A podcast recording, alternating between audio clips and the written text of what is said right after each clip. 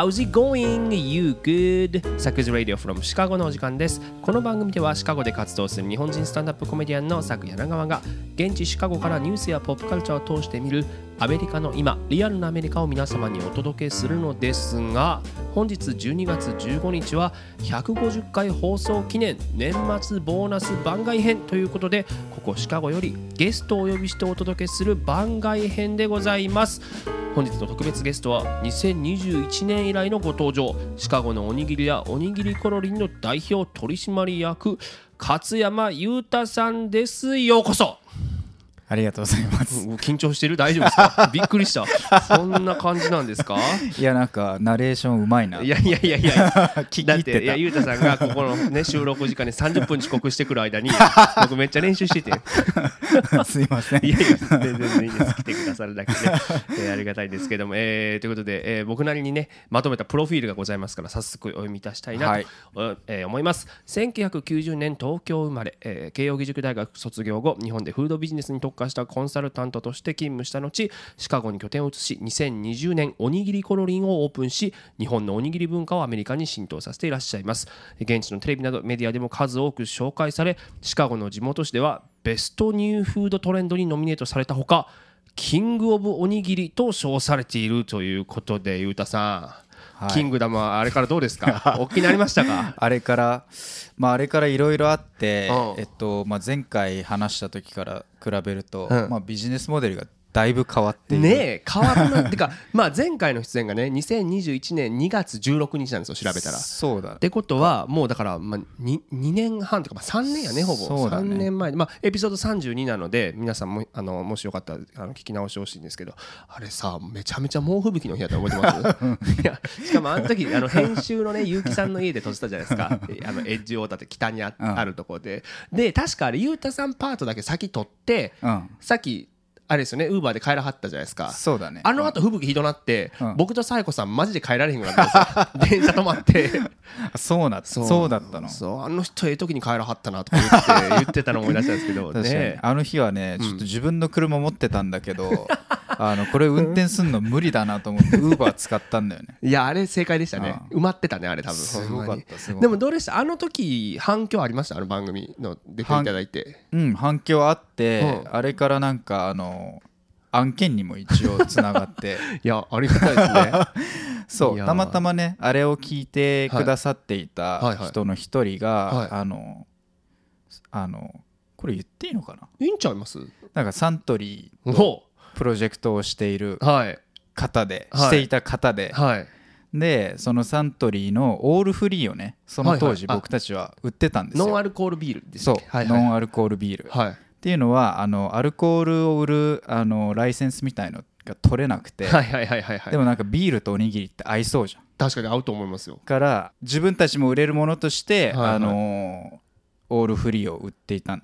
そしたら、はいはい。そのその方が僕たちのインスタグラムをうん。チェックしてくれて、はでなんかコラボレーションできるんじゃないかっていう、いいや僕それご相談受けたんですけど実は。うん、いやイケメンだしねって言ってたから。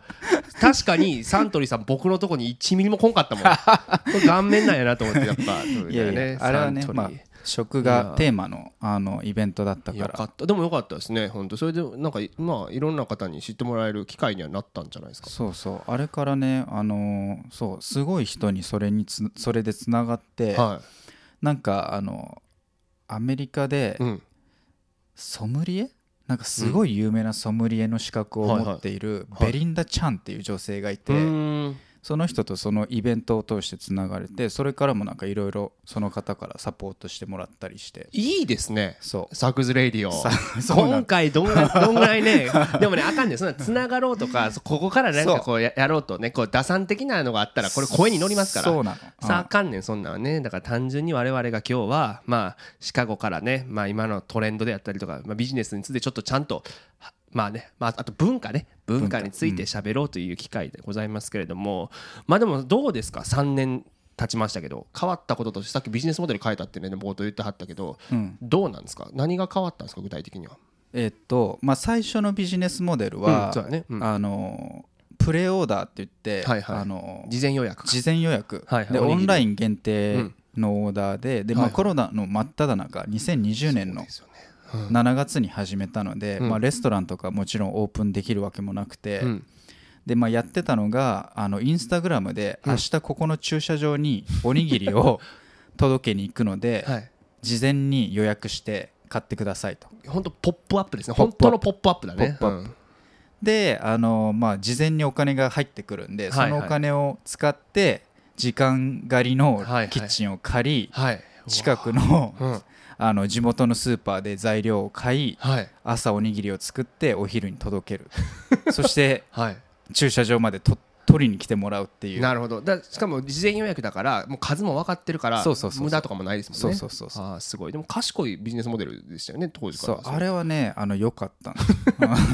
でそうか。その当時はねあのインスタグラムとかうん。フェイスブックのプライバシーポリシうん。ーの規制が今より厳しくなくて、はいものすごくターゲティングできたの。だから日本食に興味ある人とか。あそうなんや。そう。でうん。そのあのしかも広告費がすごく安くて、うん。もう 1, 1週間で20ドルぐらいしかかかんないんだけど、うん。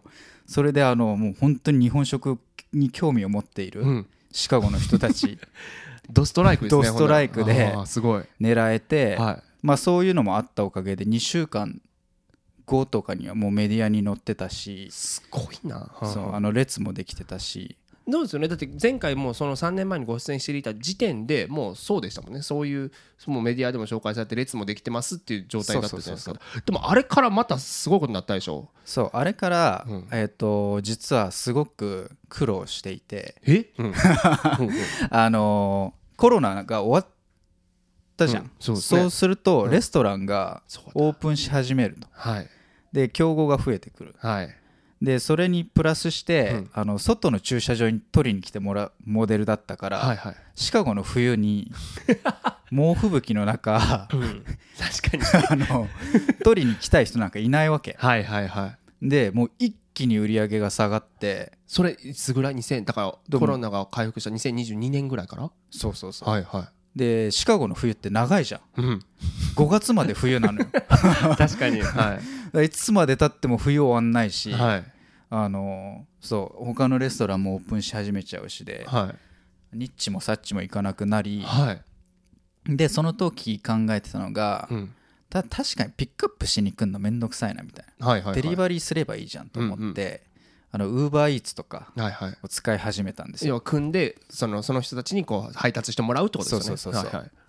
ところが、うん。えっと一個問題があったのが、うん。僕たちのキッチンってすごいあのなんだろう。シカゴの中心街にないの,、あうんうんうん。の一結構危ないエリアにあって、はいはい。そうですよねはでそう。だからそのウーバーイーツのデリバリー範囲っていうのがねあるんだけど、い はいはいはい。そのデリバリー範囲の中に入ってへんの？入ってないのよ。はい。だからそうするとねあのほとんどお客さんが来ない、ああなるほど。まあ、それもね、やってみるまで分かんなかったんだけど、うんうんうん。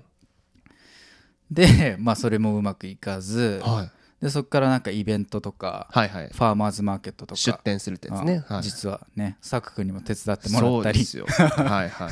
していて、まあ、はい。それはね、うまくいってたんだけど、うん。あのでもそれって夏だけ夏限定なの、確かに。シカゴこれ天候問題あるんですねやっぱそうん。夏の間だけすごく儲かって冬死んでるみたいな。チューブみたいな感じですね。そうそうそう。はいはい完全に。そうなのよ。いはで、まあ、しかもさ夏の間に人雇っちゃうじゃん。うんそうだね。忙しいから。人手必要ですもんね。うん。そうすると冬を本当にはい。そんな首にすぐできないからさ。確かに。あのし夏どうせまた来るし。うん。ってなる確かに。うとん。キープしなしないといけなくて、じうん。あの人をね。もう本当に大変で。はでまあケータリングだったりとか。い、うん。まあ、年中あるもんねそうケータリングそうそうあのおにぎりクラスみたいのを作ったりとかして、はいはいはまあ、なんとかサバイブして、はい。で去年の10月にようやくなんかこうしっくりくるビジネスがほ見つかって、まあ、それがあのスーパーマーケットうはいはに対するあのおにぎりの卸売り。いなるほど。はいはいはい。でこれがいいのはあのあんまり季節の季節とか天候のえ影響を受けにくい、そうですね。安定してるの、はいはいはい。年間通して。はいでシカゴの人って面白いのがあの天候が変わったはい。1週間ってうん。行動パターン変わるの。例えばはい。今まで暖かかったとしてはい。冬の週になるじゃんはいはい。突然。あの先週まで10度ぐらいだったのが突然0度になる。はいはい。そういう週は一気に売り上げが落ちるんだけどはい。2週間ぐらい経つとそれが普通になってくるから慣れてくんねや。慣れてくるからじゃあみんなが外も行くし。もみたみんなね外に出始めるの。なるほど。そうするとあのアップダウンがあんまないんだよね。はいはいはいはいはい。あーそうそじゃあ今スーパーということを中心にスーパーにこうまあ卸してう、うん。えーやってるっていうのがまあ中心の事業になってるってことですよね。そうそうそう。そうかまあ確かにでも僕結構この家の近くのところで見ますもん、うわこれオリンだと思って。あそうそう。でいやそれこそねこの前回出演していただいた時のおにぎりとそのおにぎり自体も変わったじゃないですか。前はこうなてなんですかねこう手作りとい手うか。作りで。でね、ひ人が握るものでだったけど今あの日本まあ分かりやすく言うと日本のコンビニみたいなペリペリペリってこう123って番号ついて開けるみたいなのになってそうそうそう。てうん。っていうのにねなっていってるということでおにぎりの形もビジネスとともに変わってきてるっていうところなんですよね。うん。あれの意図は何なんですか？あれの意図は、うん。でもやっぱりあのーおにぎりってさ、うん。思い浮かべた時にやっぱはい。コンビニでゲットするものっていうのがやっぱ自分の頭の中にはおかんじゃないねや。っていて お母さんのもあるけれどもやっぱ日常の中で楽しむってなるとやっぱコンビニでサクッと買って、そうですね。あの忙しい時に食べるっていうのがやっぱ慣れてたから、その世界観をこのシカゴでも実現したくて。なるほどなるほど。で、うんまあ、ミールセなんか最初手作りのものをねこうなんか竹のあ皮にね。ー そうあったね。挟んですごいあのトラディショナルな感じの,、はいあのうんうん。なんだろうね。あのセットとして売ってたわけ、はいはい。お味噌汁と。お味噌汁とうん。あとあのたくあんと一緒に売ってはりましたね。でもあれって、うん。まあまあ最初おにぎりをねイントロうん。あの紹介する時にはいいんだけどもあの持続的じゃないなと思って。はいはいはい。らスペシャルなものになっちゃうじゃんうんうんうん。確かに。なんかでおむすびって感じですねあれは。そうそうどっちかってそう言ったら。ん。で実際あのそのセットで売ってた時は、うん。一番売り上げが上がってたのがバレンタインズデなえーバレンタインにおにぎりを食べるというーそことですか？うそうなの。だからお寿司の代わりにおにぎりを食べる。ああそういうことか。まあそうです。アメリカだったらバレンタイン寿司ってありますもんねそうそうそうそうデートとかでね。でもさそれってやっぱスペシャルなもの。確かに。うんとして捉えられちゃってるじゃん、うん。うん。自分はやっぱもう少し日常使いというか。確かに。うん。うん、そうか。でもそれはもう浸透してきた感じありますか？それはうーん徐々に徐々に単純に言ったらなんか123ペリペリペリってみんな開けられるあれ？あれねアメリカの人。まだまだ、あのだももっともっと発信してなんかあのねずる向けになりますもんねみんな。そうそうそう。いやあれだからなんかそれこそねあのさっきありましたけどファーマーズマーケットとかあとこう、まあ、ロックフェスとかのところで出、うんうんうん。テントで出店あのするのの僕お手伝いさせていただいた時にも、そのどうやって食べるかあのレクチャーしますよみたいなのが結構必要でそっちにも列並んでたもんね、うんうんうんいやでもそうですよ。あのフェスでですよ。僕はゆうたさんがめちゃめちゃビッグになったなっていうのを改めて感じてだってなんか日本人のこっちに住んでる人なのかな。あのファンなんですって言ってゆうたさんのとこ来ましたもんね。でもちょっとなんか酔っ払ってたんでねあの人が。でなんかゆうたさんが僕になんかヘルプを視線で出してておやばいやばい人来たねみたいな感じでずっと見てて確かにやばかった。やばかった。あのテントの中に入ってきはったから。そうそうそう。でもいやでもゆうたさんですよねみたいな感じで来たって。でなんかもうこれはもういやもう兄さんこれはヘルプせなあかんと思って僕行ってこうね僕あでも僕は何仕事してるんですかとか聞かれたからあ一応スタンダップコメディやってるんですよって言ったらえショー見に行きます。お名前なんて言うんですか？って言ってあの佐久柳川って6回ぐらい言ってるんですけどずっとタク荒川って言われてたんでね。だからねあのあ調べておきます。あのインスタとかのホームページでって言われたんですけど一生たどり着けないから一生来てくれへんわ。でもねそれぐらいなんかやっぱ知られてんねやなと思ったしそうですよ。いや僕裕太さんがだからその2022年レストランがこうどんどんどんどんあの再開してきてこうなんていうんですかスランプじゃないですけど、そのえ経営が厳しくなったっていうのを知らなくて、なぜならそのぐらいに引っ越しはったでしょ？そうだね。うん。で引っ越した時僕ほら手伝ったじゃないですか、ん。めちゃくちゃいいとこ住んでましたよ。なんか。いやでもねあれ家賃そんなに高くなくてそうなんや。あのだってもう電車の線路の真横だし目の前バス停だし慣れるでしょ？慣れるの。あれ初めの日一多分それこそ1週間だけもう起きるけど慣れるんだよね。うん。だそういうもんなんですよね。そうそうそう。でそれでいうと僕今これ今撮影っていうか収録うちでやってるじゃないですか。うち、入ってきてゆうたさんに「これ家賃どんぐらいだと思います?」って言ったら 500ドルぐらいでいやなわけないやろ。これでもねこんなちっちゃくても1300ぐらいしますからすねごいね。やばいよね。だから家賃も上がってるっていうところで何の話をしたいかったかというと、はい。おにぎり1個さその売る時手伝ってて思ったんですけど6ドル？7ドル？6ドル。6ドルで売ってるじゃないですか、い。まあ今円安っていうのもあるからやけど1000円ぐらいですよね大体。そう。でもそれがさバカ売れしますやんこっちで。そうなの。あれはすごくないですかなんか？そうあれねすごいよね。だってまあ言ったらコンビニのおにぎりじゃないですかサイズとか、うん。その、まあ、見た目見た目というか。で、うん。まあ美味しいですよ確かに。めちゃくちゃ美味しいですけど、日本であれ1000円で売ったら絶対売れへんやん。そうそこはやっぱアメリカなんや。そうね。やっぱりおにぎり自体が、あのまだ真新しいものっていうのもあるし、あのおにぎりとお寿司の違いが分かってない人も多いから あのお寿司は高級なイメージがついてるじゃん、うんそうね。でそうすると別におにぎりがそれぐらいの値段でもあんまり不思議に思わないのと、まあ内容成分一緒ですもんね。鮭おにぎりだったらサーモン寿司と別にそう。変われへんか。米の量魚の量うん海苔の量変わんないの。だから2貫で例えばこっちだったら8ドルとか？あのそうそうそう。鮭だったらお寿司そう。サーモン。一緒か？そう。そうなのよ。でコーヒーとかさ、うん。6ドルすんのよ。うん。でカフェでコーヒー6ドル買ってチップつけたら8ドルするから。確かに。そうなんですよ。そう。だからやっぱなみんなが慣れちゃってるのかまあそういう な今日のテーマ慣れ？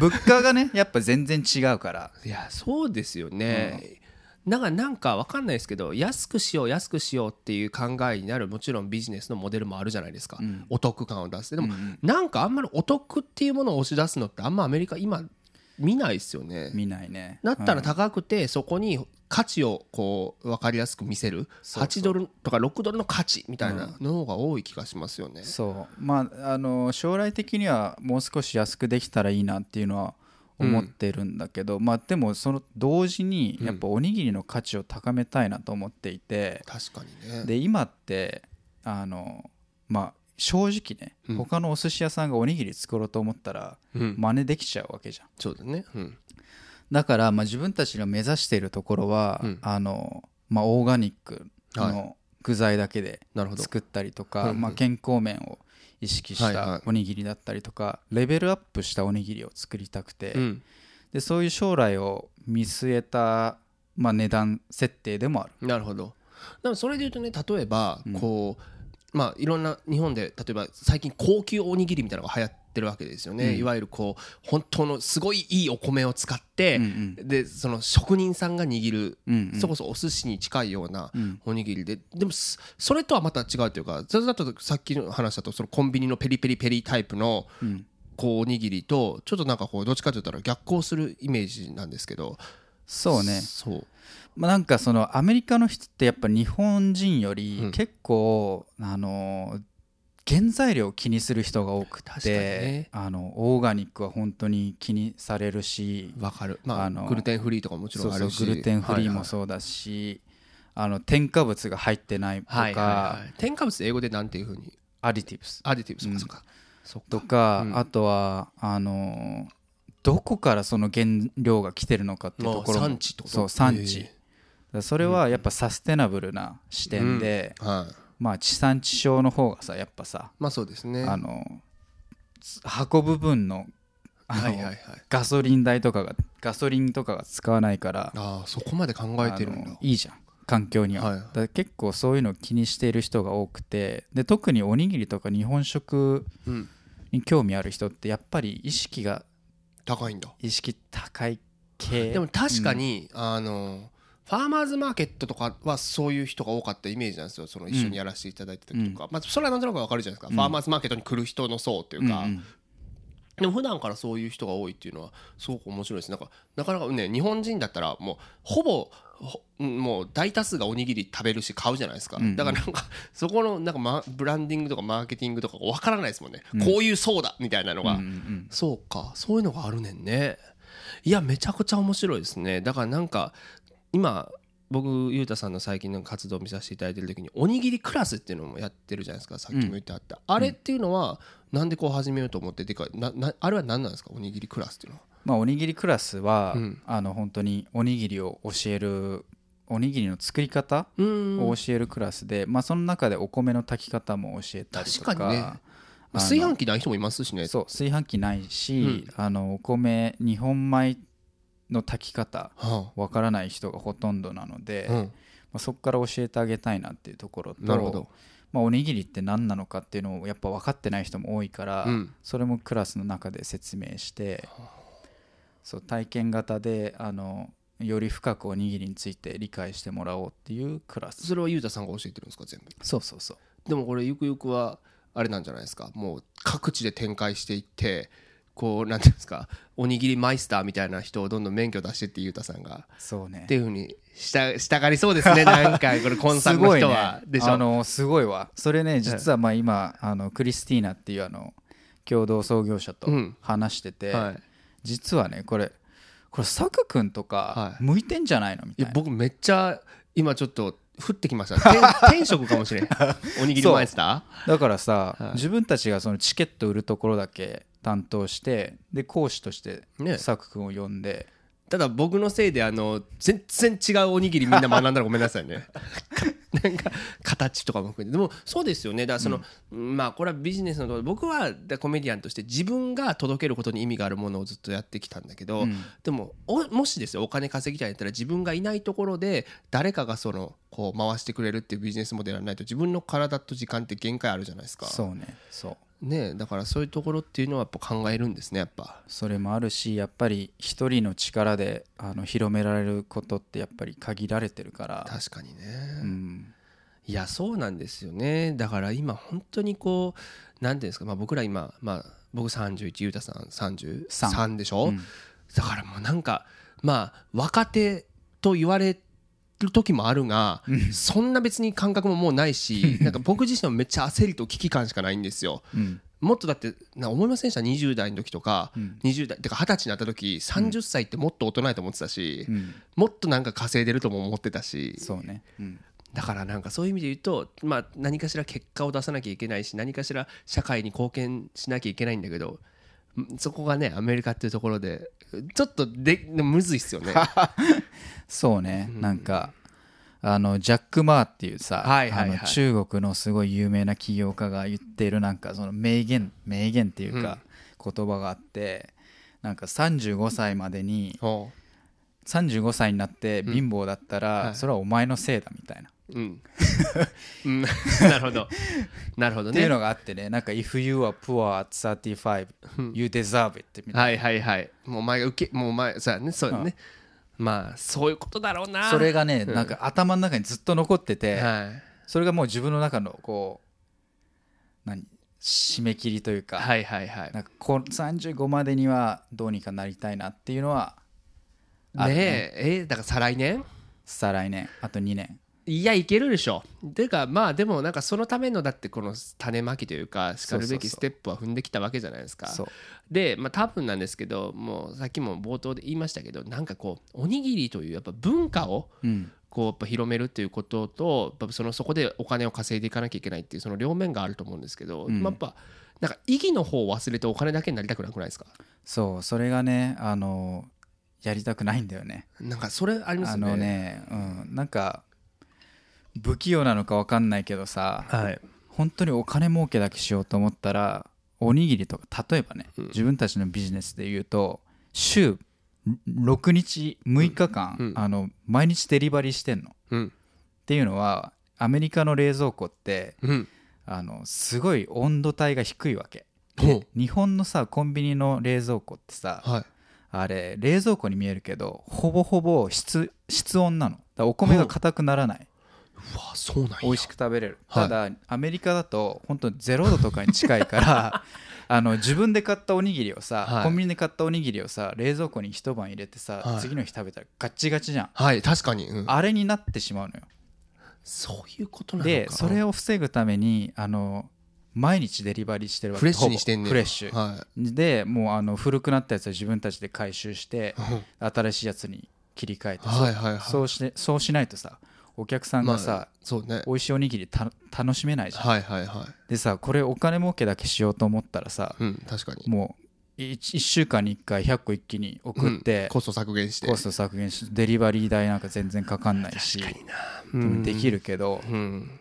でもやっぱりそこの部分をねあのおろそかにするとはいはいはい。後々帰ってくると思うから、いやそうなんですよね。だからまあ味とか、まあ、作品で勝負するっていうのはねそういうことだと思うんだよな。いやねでもじゃあこれ本当ね多分この番組今、まあ、日本で聞いてらっしゃる方もアメリカで聞いてらっしゃる方もいると思うんですけどなんかやっぱこうさ、まあ、ビジネスに従事してる人って結構いると思うんですよ、うん。でこれちょっとゆうたさんにもお聞きしたかったんですけどこうアメリカでねビジネスをするための秘訣っていうのってうんまあ、これ僕自身も聞きたいですゆうたさんに。こうす日本でももちろんずっとやってはったわけやん。でアメリカで特にっていうところでいくと何やと思います？アメリカでやってみて、まあ、だって起業して今3年？うん。こっちで、っていうところでなんかこう感じることとか気づいていることってあるんですか？まあ一番は、うん。結構日本の会社とか日本人がやりがちなのは、うん。アメリカにいるのに日本人をターゲットにしがち。なるほど。そうするとねやっぱり市場の規模が小さいし。ニッチなとこ攻めが前提になってるもんね日本人なんかほとんどいないのよアメリカ、そうやね。からやっぱり現地の人をターゲットにするっていうところが一番あのポイントかなと思うし、でまあ、自分たちラッキーなのが今チーム10人ぐらいいるんだけどうん。あの日本人は僕一人なの。そうか。すごくね あのダイバーシティなうんチームでうん。そうするとやっぱりねあの現地のあのスーパーマーケットとかにも入っていきやすい、なるほど。うん、そうか。だ、うん。もうシカゴ生まれ育ちの人とかがそうそうそう。行くわけやし。あのやっぱ地域のことも分かってるし、うん。どういうのが受けるのかも分かってるし、う確かにね、ん、なんだったらあの僕のコーファウンダーはメキシコ人でクリスティーナさん。クリスティーナ、あのスペイン語を喋れるわけじゃん。でかいね。で特にねこういうフード系のビジネスに関して言うと、うん。あのスーパーマーケットとかのオーナーがね、うん。そういうあのラテン系？ラテン系の人が多い。そうなんですね。でやっぱねあのスペイン語で営業するとねやっぱ最初の門がねそりゃそうですよね。開きやすいのよ。めっちゃわかります。ううん。ん、そっか。なるほどね。まあだからそこのチーム編成とかチーム構成みたいのもうん。めっちゃ大事ということですよね。そうねうん。だまああとこうゆうたさんの場合もちろんスタートアップから始めてるわけじゃないですか、うん。でそのスタートアップするためにまあここで言える範囲でいいんですけど、んだからそれ有料コンテンツになるからね。でもそのまあまあ知っておくべきことみたいなことってありますか？スタートアップする上で知っておくべきこと、うん。まあ、例えばだってそういう依頼来るよこれから絶対その起業家として。うん、こう何ていうんですかだから嫌なオンラインサロンとかつ 作りそうですもん。作んないよ。いやな,、うん、なんだろうね。やっぱあの一人でやるっていうのは不可能だから、うん、確かにね。あのコミュニティに入っていくっていうのが、うん。あのおすすめで、まあ、僕たち僕の場合で言うとはい。そのハッチェリーっていう。まあフードビジネスのインキュベーターといってはい。あの食のビジネスを始めたい人をサポートする団体があるのね。うんうん。でその中にキッチンを持っていて、うん。そうするとさ弁護士が必要な時とか、うんうん。あの HR に関して質問がある時とか、何でも答えてもらえるから確かにね。それ全部自分で探してとかなったらコストも時間もすごいし。コストも時間も無理なるほどね、うん。でもそのコミュニティに入っていくっていうのは今ちょうどその今仕事の話から入りましたけど、うん。でも趣味のところでも僕ちょっと思ったんですよ。あのそれこそゆうたさん3年ぐらい前とかも、おうん。コロリに始めたての頃、うん。なんかね謎にダンスコンテストみたいなのとかダンスフェスティバルみたいなのに行ってブレイクダンス踊って広めてませんでした？そうねダンス。そうでもともと大学があれなんですよね。あの慶応のダンスサークルだったんですよね。そうそうそうそう。そうだよ。あれあれすごかったななんかキングでしたねあれは、そうイケねメンが踊って。あの、うん、ダンス。まあ今はしなしなあもうくなっしてないんですか？してない。あそうなんや。あれなんてサークルでしたっけ？ジェイドっていうさジェイドだそうだ。だからあの j ソ o ルブラザーズガンちゃんの岩田さんのとこですよね。そうそうそう。っかそっか。そこでやってたのを使ったりとかもして。だってあれでほらダンス仲間もできできるじゃないですか。できる。うんね。だそういうところからコミュニティに入っていくっていうのも意外と大事ですよね。そうね。だその趣味の世界の人たちとつながってそこからっていうのもつながったりするじゃないですか、でもなんかいやこれちょっと話それるかもしれないですけどゆうたさん普段何してんですか？その仕事以外。仕事以外？なそう趣味とかなんかあんま分からへん。まあ仕事が趣味みたいな。あいやいやいそれはもう予想してたから そうなんや。えでもなんかいや分からへん。例えばフリータイムにいや、うん。僕ら飲むこととかまああるじゃないですか、うんうんでもとか例えば本読んだり映画見たりとか、あとなんかだランニングしたりとかなんかあんまイメージがない。何をしてるんですか？本を読むよ。本読むのと、はい。まあ、筋トレのあ趣味確かになんかむムキムキっすねなんか。胸板で勝負してきてるから。うん。あとはんそのぐらい？それぐらい？ああそうなんや。え日本にいた時からそんな感じでした、いや日本にいた時はもうずっと飲んでた。ああまあまあでもまあ業界的にもちょっと飲む文化が激しそうなとこやもんね。のまあ業界というかやっぱ元いたそのダンスのサークルが。やっぱ陸の王者歌うんですか？めっ若吉あの歌わなかっ よかった。たそういうサークルではなかった。ね、うん。まあでもそうか。えでもそれで、まあ、こっち来てもう仕事いもうしずっとやってる感じですか？もんだって10 18時間ぐらい働いてなかったですかあの時。あの時はね、うん、でもシカゴってさ、ん。やることないじゃん。あるわ。いっぱい。やめろ。やめろ観光本書いてんねんから。いやなんかねそれはね強みだと思ってて集中しやすいよ、まあまあまあわかりますよ、まああのずっと家にいて自分と向き合う時間っていうのは作ろうと思ったら作れるもんね。そうそうそう。例えばさ、にうん。シアトルとかうん、あの1年留学してたの。あうんうん。の大学生の時、あそうなんや。でシアトルってさ1年のうちもう300日ぐらいずっと雨降ってるわけ。でずっと家にいなきゃいけないじゃん、い、うん、でさ留学してんのに？そう。うん。結果としてシアトルからすごい企業っていっぱい生まれてんのよ。面白スターバックスアマゾンスターバックス、うん。タリーズもそうだし飛行機のやつもあるよね。エクスペディアもそうだし。エクスペディアもそうなんだ。そあそうあれはもうやっぱさエクスペディアもうシシアトルいたくないから。シアトルいたくないから、はいはい。あのー旅行したいとかあさ。あれはじゃあもうその現実逃避の 無双がそのまま成り立ってんねやビジビジネスとして。面白いですね、ん。ああそうか。そういう意味で言ってシカゴからあんま生まれてない？シカゴって。シカゴからまあ何個かはあるっちゃあるけどはいはい。じゃあ楽しいってことじゃない？シカゴは。そうね。夏がね 夏楽しいからね。そうね。だからでも確かにそれはあると思うんですよ。冬ってもうみんなその本当にやることがまあ限られてくるじゃないですか。天候のもので。だからコメディはシーズンなんですよ。うん。数限られたあのエンターテインメントだから。あ面白いね。それはねだからだから本当は冬どっか行きたいじゃないですか。もう、うんうん。あったかいところで公演したいんだけど、うん。冬がやっぱ僕はだから僕はあのチューブじゃなくて広瀬香美パターンなんです 夏耐えて冬にそこでこう稼ぐみたいなところがあるからね。逆なんですねその当時のゆうたさんのビジネスと。いやでも面白い。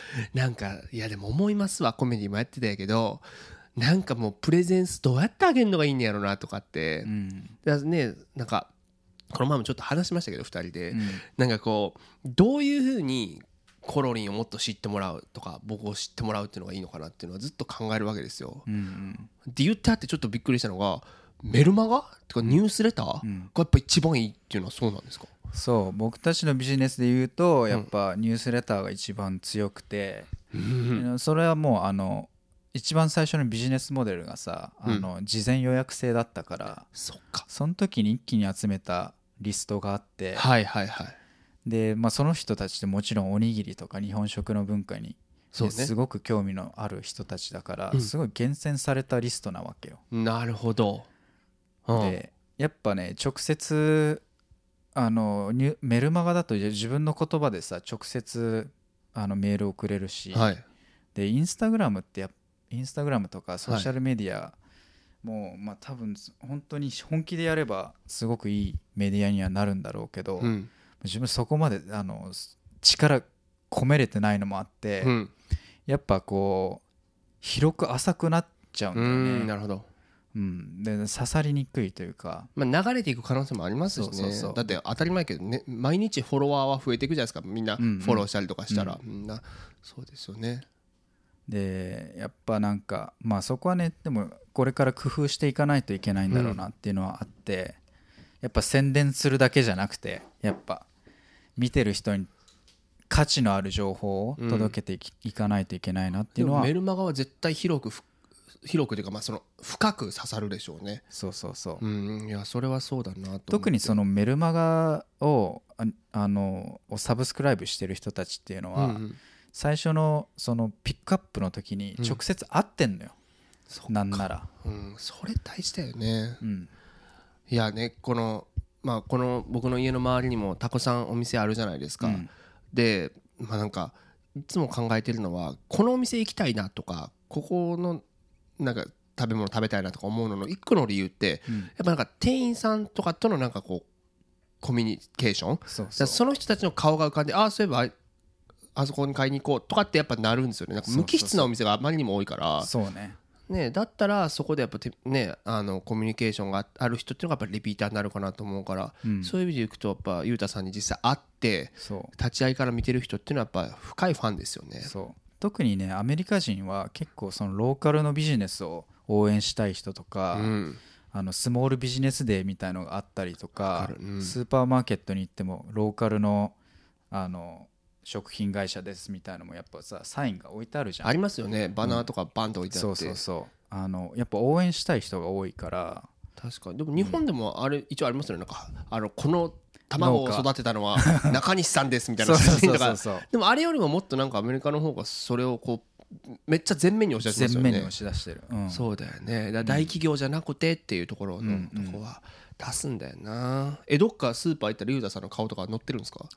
乗ってないちょっと乗りましょう。なんか僕もそのほらシカゴのポスターとかで、あの劇場にバーンって顔出ると、うん。意外となんかいおそんなとこにも届くんだっていうぐらいリーチされたりするんですよ。で見たでみたいな写真送られたりするからちょっとユータさんをスーパーで見つけたいな。確かに。やっぱさホールフーズとか行ってもさ、すごい置いてある置いてある。創業者の顔いっぱいあるじゃん。いっぱいある。うんまあゆくゆくはねまあねでも全然そう近い将来あるんじゃないかなと思いますけどね。ね。うん。いやでもねこれ僕まあちょっとこれ僕の一つの今コメディにおける悩みなんですけどうん。なんかねやっぱコロナ以降特にってかまあ2022年ぐらいからかな、数字をめちゃくちゃ見るようになってるんですよ。うん。コメディ業界全体が。要はこうじゃあブッキングする時にねあのどんだけこいつはフォロワー数がいるんだとか、うん。それに応じてこうブッキングがなされていくっていうビジネスモデルに変わってきていて、まあコメディアンとしてはまあそれを増やせばいいんだけどそこを、うん。うんでなんかでもさこういやこんなんでも TikTok でこれ目が受けただけやからみたいなことをこう罵るコメディアンとかいるわけですよ、うんうん。こいつなんか本物じゃないよみたいな TikTok で人気出たぐらいで。でも実際その人たちがチケットをさ売れるのはまあ事実じゃないですか、だからそれのこのふなんていうんですかフォロワーとかそういうものをまあ、さっきのメルマガ深く指すことでしたけどフォロワーとかで広くやるっていうのにどれぐらい興味があるもんなんですか、いやそれはもちろん興味あって、うん。まあ、最近勉強し始めてるんだけど、やっぱりあの頻度っていうかうん、毎日投稿するのがやっぱ重要みたいでそうなんやね、なんかね誰かが言ってたんだけどうん、ジャック・マーじゃないの？ジャック・マーじゃないんだけど あのこういうさソーシャルメディアとか特に YouTube とかうんはこれは無料で買える宝くじですと。だ毎日投稿するのってお金かかんないじゃん。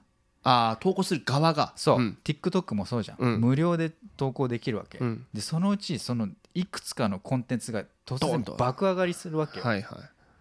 そうするとさ もう本当に無料で買える宝くじと一緒で毎日こう運試しみたいな感覚であーじゃあ逆に失敗してもいいってことなんだ。そいやそれがなんかね怖いんですよね。でしょうもない作品をアップすることとう、かうん。わかります？そのだって腐ったおにぎり売りたくないやん。だそれとやっぱり考え方を別にせなあかんってことやね。そう。でやっぱねあんまね自分が思ってるよりうん。世間の人ってあなたに興味がないんですよ。そうなんですよ。本当そう。であ本当にじっくり見るかって言われると、うんうん。あのバズってないコンテンツなんかみんなさらっと流すから確かにもう失ね敗したやつは別にもう流れていくから。ねっていうそのマインドセットが必要ってことやね。いやでも本当思いますよ。なんかもうねそれを気にしてたらもうしゃあないからもう僕一応自分の心をヘルシーに保つ方法がもう世間の99.99%の人はもう自分のこと嫌いか知らないかやん。うん。そのどっちかなんですよ。だからそれでもじゃあその0.0001%の人に届けるっていうことをやりたいんだけどでもそれなんか信者ビジネスなんのも怖いですよね、うん。特にコメディ信者ビジネスだったら地獄ですからね。いやだってうんうんってうなずいてるコメディでもしょうもないやん大体ねそれはあるけど。いやでもお金かかるねアメリカは。そうね。何すんのにも今息するのにお金かかるんや。もうびっくりするけど。ねだからどうどうやってお金持ちになっていきましょう我々。うーん。まあなんだろうね。うん。でもさ、まあ、これ考え方なんだけどさ、うん。まあ、ある意味お金持ちだとも言えると思うのよ今の状況が。ほ例えばね、うん。定年まで働いてお金貯めて、ううん。で自分の夢を追い追追い求めるためにその定年まで貯めた何千万円かを使ってアメリカに移住して、うん。自分の夢の例えばレストランを開くとか,、うんうん。確かそにね。れだけでもう5000万とかかかるじゃん。っはいはい。てことはもう自分らはその5000万っていうものはうん手元にはないんだけれどもは同じことをしてるわけよ。いなるほど。わかる？わかるけど わかんねんけどでもそれそうね。でもなんかこうなんかそれができてるのっていうでも僕はでも借金がかさんでってるだけだから とは思うんですよ。でもでもそれができてるとですよね。でもゆうたさんって貯金してから来たんですかこっち？いやもうあのその日暮らしいやーそうなんや。江戸っ子だから。あそうですか。もうお金なくなったらなんかお金稼いではいはい。しのいでっていう、自転車。そいやまあでもそれがでも楽しいですよねっていうのをなんかこう20代の時は余裕で言えてたんだけど、う、うん、これが30代になってくるとねいやそれこそ「フォーブス世界を変える30歳以下の30人 何にも世界変えてないから。いやそんなことないでしょ。いやいやいやっていうのはね思いますよね。まあでもお金の話ばっかりしててもねあれやけどまあでもこうこうなんていうんですかねおにぎりっていうものを今やってておにぎりの可能性自体はやっぱり感じるからやってるわけですよね。そう。うん。感じるよねだって。そう。まあなんか自分の人生にこう分かりやすい目標とかゴールがあった方が楽いしいなと思っててはいはいはい。なんかアメリカにおにぎり広めるってさかっこいいっすよ。分かりやすいじゃん、いやいやむちゃくちゃかっこいい。だって日本人はもちろんみんな知ってるのに、うん、まだアメリカで知らないわけですからね。もう。やればやるほどなんで広まってないかも分かるじゃん。難しいのよ、あの、うん。誰でもできるんだったらもう誰かがやってるわけよ。確かに確かに。いやでもちょっとそこ掘り下げて聞いてえ何が具体的には難しく感じるんですか？だからやっぱり最初にさっき言った、うん。あの冷蔵庫のうん温度のところもあるし、そうするとコストがすごくかかるビジネスモデルうん。だよね、でおにぎりに対するやっぱあのおにぎりってやっぱ安いって思ってる人が多いから、うん。で本当に日本みたいな感じでうん。100円とかで売ろうとしたらあもうビジネス成り立つわけないわけ。何十万個も売らないといけないですよね一日。でそもそもまだ市場もできてないのうに、ん。そんなに売れるわけもないし。確かに。でも本当に徐々に徐々にやっていくしかなくて。これ例えばなんですけど日本食レストランはいっぱいあるやうん、ん。で、まあ、ラーメン屋さんもお寿司屋さんもよくある中でそういうところで売るのあの売るっていうのが出てくる可能性はないんですか？おにぎりっていうのがうん、レストランの中で提供されるメニューとしてそれもね全然ある。うん。ねあるよね。それも全然あるしまあまあバーでも売ってたりするしね。もうそう。そっかそっかバーとかさ意外とその、あー確かに厨房の機能がさあんまりないのよ。そっか。だだってフードないバーあるもんねよく。そうそうそう。だから自分たちで作れないじゃん。はいはいはい。からもう僕たちから買ってあ面白い。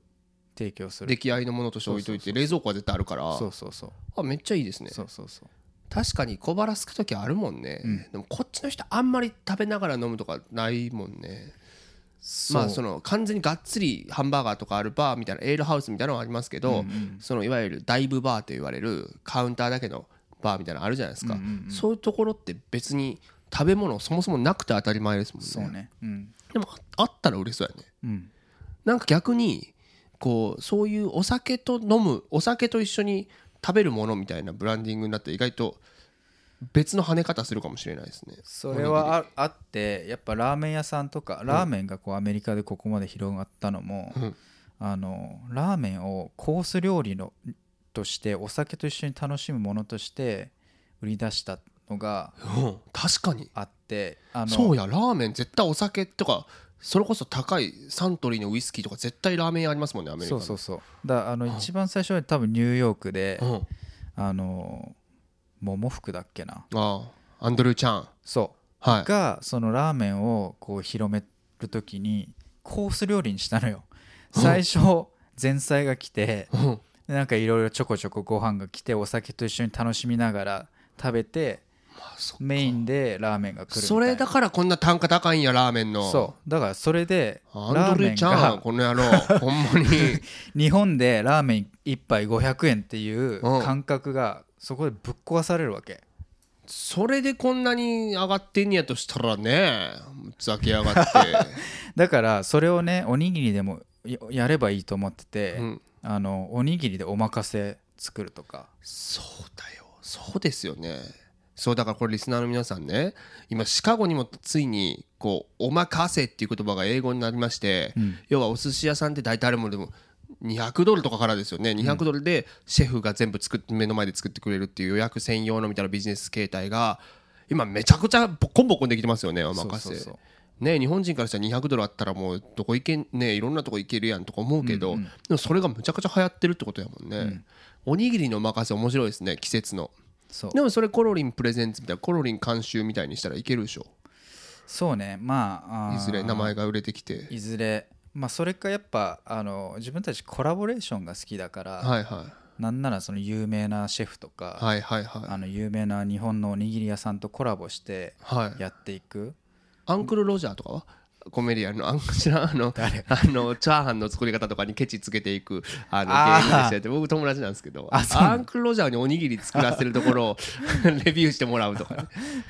まあねありかもしれない。いやでもそうだね。コラボレーションすごく向くと思いますね。なんか今目つけてるビジネスあるんですか？これから来るかもしれへんよっていうビジネス。これ別にゆうたさんがやるとかだけじゃなくてここ来るんちゃうかみたいな。なんだろうななんだろうね。まあそことねコラボするのもね楽しいかもしれないですけど。うん。まあでもベタなやつで言うとやっぱりそのビーガンとかベジタリアンみたいなところとかやっぱそういう食で言うとねあのやっぱそういう細かいあの食のニーズに対応できるようなうん。あのプロダクトをやっぱ求められてると思うし。確かにな、でもおにぎりってそもそもグルテンフリーやもんね。そう。おにぎりがいいのは何にでもなれんのよ。うん。あの結局ご飯とうん。具材と海苔だけだから、確かに。あのビーガンにもできるし、はいはいはい。あのお肉も入れられるし、はい。魚も入れられるし。炭水化物抜きダイエットは？あそれはねあの カリフラワーライスとか大すごいで作られたはいお米とかがあるから、それに切り替えたら別に、すごいっすね。そこまでしておにぎり食べたいかと思うけど まあ食べたいんだろうなそう。いう人は。でもそういうニーズにも全部応えられるってそいうのは。う。あと各国の料理にもやっぱお米料理っていうのはあるある。必ずあってうん。パエリア風のおにぎりにもできるし、はインドカレー風のおにぎりにもできるしそうすると本当に広い人をねターゲットにできるんだよね。いやちょっとこれ思ったんですけどなんか万博やりたいですねおにぎり万博っていうかてか僕はほら世界のそのいわゆるコメディアンたちをうん。こうシカゴというコメディの都に集めるワールドコメディエクスポってやったじゃないですか、でうん。こ,、まあ、これからもやっていきたいなと思ってるんですけどその時になんか世界のおにぎり店やりたいですね。確かにいいかもしその国のおお米料理をうん。もうボールにするっていうところをやっていくとなんか面白いですよね。展示会としては展覧会としては。面白いすごい面白いしね。多分全部美味しいしね。うん、そう美味しいのそうなんだよ。そうなんですよね。まずくなるわけないのは我々はなんとなくわかるじゃないですか。そう。そうそうか面白いですね。いやでも未来はこれ明るいな。おにぎり未来は。えだってこれ聞いて多分やりたい人いっぱいいると思うんですよおにぎりビジネス、うん。2匹目の土壌3匹目の土壌でやりたいっていう。いや今ね日本でおにぎりブームも来てるしね、ね。うん、でもこれ聞いてて日本で聞いててアメリカでおにぎりやりたいっていう人に、まあ、これお思いっきしライバルになりますけど、まあ、おにぎりじゃなくてもいいです。アメリカでこう起業したいっていう人に何かアドバイスとかありますか、まあ、さっきのねあのコミュニティに入っていくとかもちろんありますけど、うん。こうまあなんていうんですか迷ってこられてない人とかまあとりあえずやっちゃえばっていう。だよね。本当それしかないよね。もうそうコメディアンになんかアドバイスありますけどいややっちゃやんないと分かんないしさ。失敗しないと分かんないし。やってみるまで分かんないから、だよね。っていうところで。あのねそういうことで今やってまいりましたけれどもえーそうでもこれ、まあ、対談ねいろんな人としててあの僕ちょっと気になってたのはゆうたさん今一番対談した人って誰なんですか？今一段一番対談したいちょっ人とこれき気になったんだよね。うーん。誰だろうね。なんかこうじ自分がもう関わることのないぐらい、うん。あの金持ちの人と話してみたいどういう思考回路なのか。紀州のドンファンじゃない？いやなんかイーロン・マスクとかさ。確だからなんかアメリカにミリオネアビリオネアってあって、うんなんかやっぱミリオネアと話してるとやっぱミリオネアのビジネスの考え方をこうやっぱ吸収しちゃうじゃん。うん。そうするとそのやり方でやってるからミリオネアまでしかいけないわけよ。うん。でビリオネアがどうやってビジネスを考えてるかって多分ねなるほどね。自分たちが思い浮かばないうん。確かに。目で見てると思うわけよだどういうふうに世界を見てんのかなって確かにねでもそれビリオネアになったからそう見えてる可能性もあるっすよ。まあそれもあるね、うん。まあね。だからなんかそう同じことをやってる人から聞くのも面白いけどなんか全然違うことやってる人とかも面白いですよね。うん。ビジネスとかじゃない人とかさ。うんうんうん。ね。いいやだからまあ今日とかまさく君と話すのは結構個人的に楽しみだったし。ありがとうございます。ね、でもこれでまたあれですね。